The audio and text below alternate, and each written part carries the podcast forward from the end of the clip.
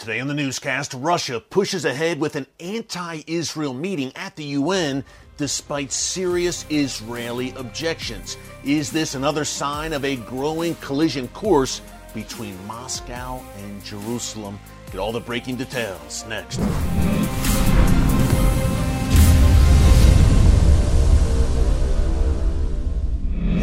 Folks, Erick Stakelbeck here. Welcome to the Watchman Newscast. We begin today with some tragic breaking news out of Jerusalem. A car ramming terror attack near the popular Machne Yehuda market in Israel's capital today, Monday, April 24th.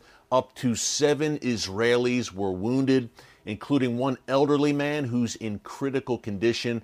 Now, the terrorist, who was a Palestinian, was shot and killed by an armed Israeli civilian on the scene. But again, folks, one man critically wounded, six others injured as well. Keep all of the victims in your prayers, especially that elderly man. We're praying that God Almighty pulls him through this.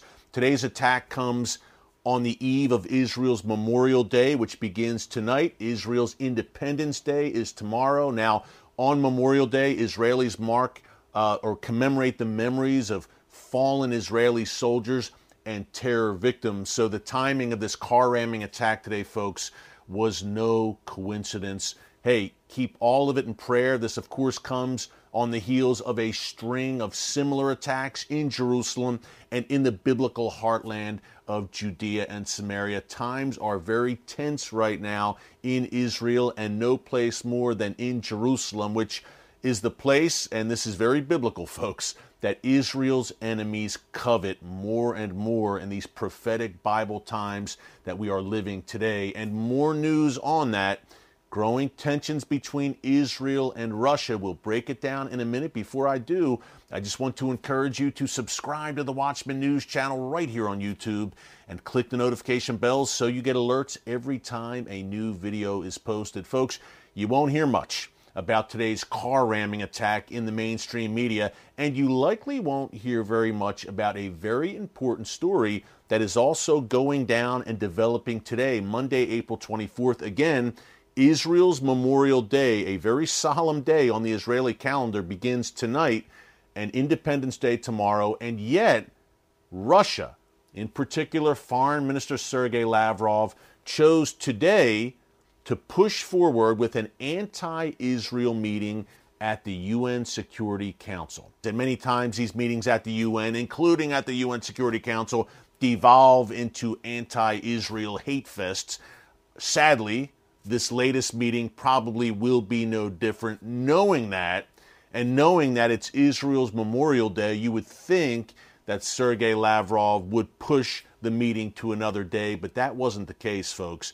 He insisted on holding this meeting and essentially Russia chairing this meeting at the UN today, knowing full well what an important day this is on the Israeli calendar and knowing that Israel's ambassador to the UN, Gilad Erdan, would be a bit preoccupied, I would suppose, uh, with Memorial Day. Now he's got to go and he's got to represent Israel on the solemn day for Israel, represent Israel at the UN in the face of this anti Israel bias at the Security Council. Here's Gilad Erdan's statement to Russia. He reached out and said, Look, can you change the date for us? And here's what he said, and I quote This day holds deep significance to the state of Israel. He wrote this to the Russian mission in New York, whose ambassador holds the rotating Security Council presidency this month, as I mentioned.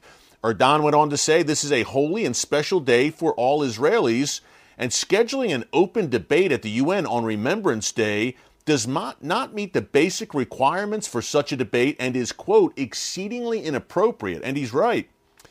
And he says this shows indifference and dishonors this hallowed day. And Erdan went on to say this directly impacts my ability to represent Israel accordingly. So, folks, a, a tense time, a sign that tensions are growing between Israel and Russia, no doubt. I spoke to Israel's foreign minister, Eli Cohen, a little while back in Jerusalem, and he had just returned from Ukraine, meeting with the Ukrainian President Zelensky, and saying, Look, Ukraine and Israel are going to work closer together.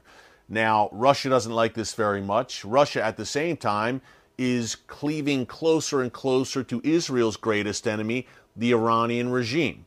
And this is kind of the basis of this at the UN, what you're seeing right now with Russia basically giving Israel the cold shoulder here, despite this Israeli request to delay this meeting. It's a sign that tensions are growing, folks. And I asked Eli Cohen, Israel's foreign minister, about that fine line that Israel is walking that we've discussed many times here in the newscast between Ukraine and Russia. Here's a snippet from our interview, and after this snippet, I'll break down what this really all means in a broader sense. Notice how Eli Cohen uh, turns the conversation to Iran.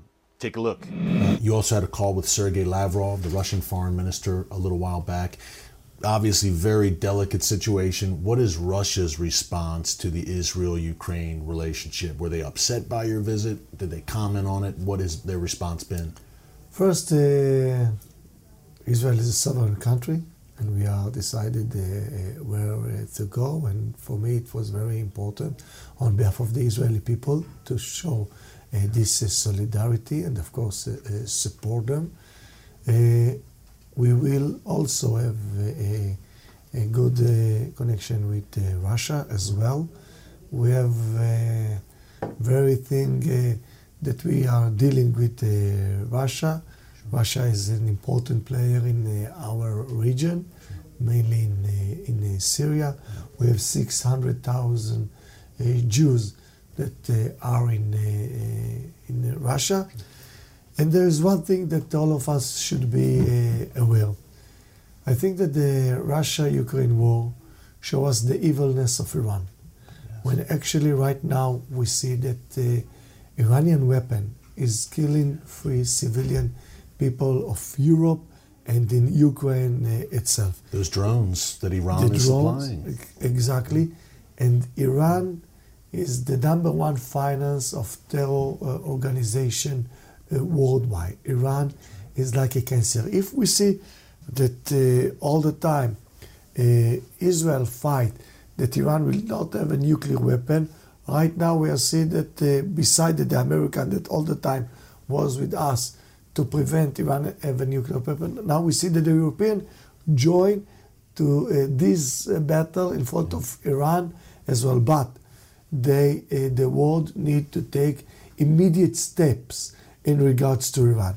And everyone should be aware that if Iran will have a nuclear weapon, it's not just a problem of Israel, it's a problem of the all free world. Since in every place that uh, Iran is involved, the people suffer. First in Iran itself, you can see it as well in Syria, you can see it in, in Lebanon, in, you can see it in the Houthi in Yemen, in all the other places. So, if anyone had any doubt, uh, we show that uh, actually what Iran is doing. And I spoke to President Zelensky, and we agreed to join forces since right now Iran is a, a mutual enemy for uh, Israel and for Ukraine, for Europe, and for uh, United States as well. Therefore, we will join uh, forces in order to prevent Iran. Yeah.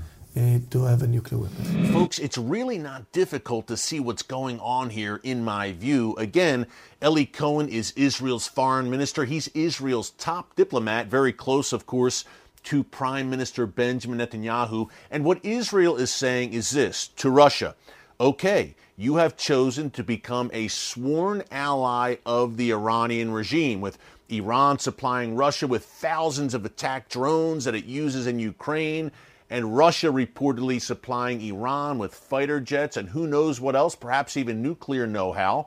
And Israel clearly, and for good reason, doesn't like to see that. Israel has had not warm relations with Russia over the past 30 years plus, but they've had a relationship with Russia. Up to 1 million Russian immigrants live in Israel right now. So, not a warm relationship, but a relationship.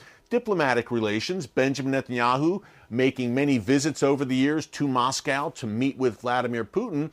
And now Russia is essentially turning around and hopping into bed with Israel's greatest enemy, the Iranian regime. Needless to say, and with good reason, Israel's not very happy about that. And Israel says, okay, two can play that game. You want to uh, become a close ally of Iran? Well, maybe we'll get a little bit closer to your greatest enemy, Russia, Ukraine. So I think what you're seeing here is the geopolitical game, folks. Remember, folks, we talk about this often here on the newscast. Thousands of Russian troops remain in Syria at Israel's doorstep. Russia effectively controls the airspace over Syria. What does that mean for Israel? Well, Israel has conducted hundreds of airstrikes, if not more at this point, against Iran, Hezbollah, and various terror forces in Syria, pushing them back from the Israel Syria border and cracking down on weapons shipments that Iran is sending through Syria into the hands of Hezbollah in southern Lebanon. Needless to say,